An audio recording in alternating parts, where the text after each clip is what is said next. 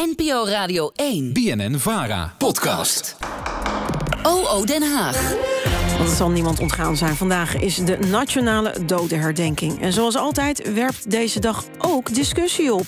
Wie herdenken we op deze dag? Nog naast de slachtoffers uit de Tweede Wereldoorlog.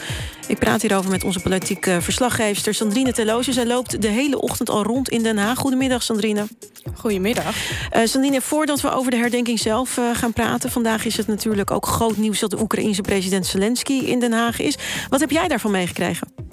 Nou, eh, Den Haag is wel uh, een deel van Den Haag is wel een groot onbewaakt fort op dit moment. Mhm. Toen ik uh, vanochtend naar de Tweede Kamer fietste, toen kwam ik toevallig een grote kolonne politiemotoren en zwarte busjes tegen. Nou, daar bleek Zelensky in te zitten, want hij was op weg naar de, naar de Eerste Kamer. Daar heeft hij Tweede Kamerleden toegesproken. Dus daar waren veel Tweede Kamerleden vanochtend aanwezig. de voorzitters van de Eerste en Tweede Kamer waren daar. En toen ik de Tweede Kamerleden daarna sprak, waren veel daar diep van onder de indruk. Ja, nou komt het bezoek van Zelensky uh, op een opvallend moment. Uh, gisteravond tweette BBB-leider uh, Caroline van der Plas... dat zij niet aanwezig zou zijn in de Tweede Kamer... Hè, als de Oekraïense president daar een speech geeft. Omdat de nationale dodenherdenking volgens haar moet gaan... over onze Nederlandse doden. Ja, dit bracht ons op de vraag... wie willen we op 4 mei eigenlijk herdenken? Sandini, jij hebt de mening bij de leden van de Tweede Kamer gepeild. Wat ben je allemaal tegengekomen? Ja, nou veel kwamen inderdaad uh, van, uh, vanuit uh, die toespraak van Zelensky naar de Tweede Kamer toe vanochtend. Omdat ze op 4 mei is hier ook altijd een, een herdenking. Die was vandaag om 11 uur. En Vera Bergkamp geeft dan een speech en er worden kransen gelegd. En daar vroeg ik dus een aantal Kamerleden voorafgaand daaraan van... goh, wat, wat herdenken jullie vandaag eigenlijk? En nou ja, wat, wat opviel is dat ze eigenlijk allemaal iets anders herdenken. Ik denk ook dat daar 4 mei ook voor bedoeld is. Hè? Dat, dat iedereen heeft daar een eigen idee bij. En luister maar even naar Mirjam Bikker uh, van de ChristenUnie en Laurens Dassen van Volt. Mijn gedachten gaan allereerst uit naar de Tweede Wereldoorlog, ook naar de Joodse slachtoffers. Daarnaast naar de mensen die in verzet zijn gekomen en dat moesten bekopen, ook met hun leven. En natuurlijk daarnaast ook naar alle mannen en vrouwen die vervolgens op missie zijn gegaan. 4 mei denken we natuurlijk de verschrikkingen van de oorlog en de slachtoffers en alle gevallenen uh, binnen Nederland en buiten Nederland. En dat is heel bijzonder en dat moeten we elk jaar met elkaar ook zeker bij stil blijven staan. Oké, dus Bikker en Dassen die herdenken niet alleen de slachtoffers van de Tweede Wereldoorlog?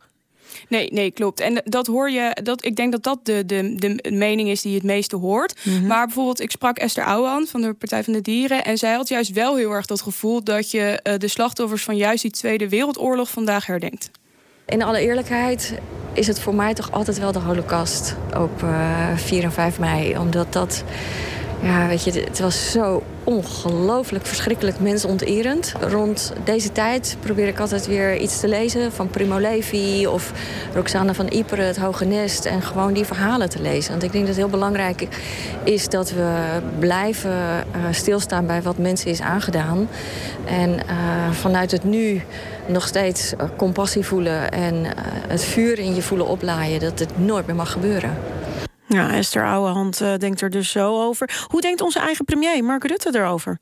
Nou, Mark Rutte is, uh, is vanochtend ook in de Tweede Kamer. Die is ook bij die herdenking uh, uh, die dus om 11 uur was begonnen. ik wilde dat van hem natuurlijk ook even weten. En hij zegt nou ja, dat de, de boodschap is dat iedereen vooral zelf moet weten waar hij bij stilstaat vandaag. Voor mij staat die Tweede Wereldoorlog heel centraal, maar dat zal voor iedereen heel persoonlijk zijn. Maar de officiële herdenking gaat natuurlijk over de gevallenen in de Tweede Wereldoorlog. En wie ook daarna bijvoorbeeld voor vredesmissies inzet heeft gepleegd. En die herdenk ik natuurlijk ook, want ook zij hebben natuurlijk een enorme bijdrage geleverd. En gaat het dan alleen om de Nederlanders of ook uh, wereldwijd? Iedereen moet het persoonlijk bepalen. Ja, dat is dus uh, Mark Rutte. Uh, iedereen moet dat persoonlijk bepalen. Uh, dan nog even over die opmerkingen van Caroline van der Plas, Sandrine. Je hebt haar gevraagd wat ze van al die opheffen over haar tweet vond. laten we even luisteren. nou ja, het geeft wel aan dat iedereen hier hele heftige gevoelens bij heeft. En nu zometeen is hier de herdenking van 4 mei in de Tweede Kamer. Ja. Bent u daarbij? Daar ben ik natuurlijk bij. Dat is de reden waarom ik niet bij de toespraak van Zelensky ben. Het is een nationale dodenherdenking. En uh, dat koester ik. Zo ben ik ook opgevoed met die waarden. Ja, wat, wat, wat vinden andere Kamerleden van de opmerking van de Plas? Ja, die zijn hier uh, niet zo over te spreken. Ik zag dat Geert Wilders van de PVV en uh, Wiebren van Haga... die hebben gezegd dat ze het met Caroline van der Plas eens zijn. Maar uh, de rest van de Kamer stuit, stuit Caroline vooral op, op onbegrip. niet alle Kamerleden wilden er ook op reageren. Die hadden zoiets van, joh, geef dat nou niet te veel aandacht. Hmm. Laat, laat dat gaan. maar Mirjam Bikker van de ChristenUnie, die zei dit erover. Daar heb ik een andere visie op. Ik vind het uh, indrukwekkend. We hebben net zijn toespraak gehoord. Een man, uh, kleinzoon van Joodse grootouders... die al uh, lange tijd nu voorop gaat in de strijd tegen de Russische agressor. die ook niet heeft gevraagd dat die vreemde mogendheid op zijn land kwam... en zijn bevolking terroriseert. En dat je dan zo moedig hier staat... dan vind ik dat wij als bondgenoten iemand hebben te ontvangen. En daarom was ik daar vanmorgen. Ja, dat is uh, Bikker over uh, Caroline van der Plas en haar tweet. Ik wil je bedanken, Sadrine Teloze vanuit Den Haag.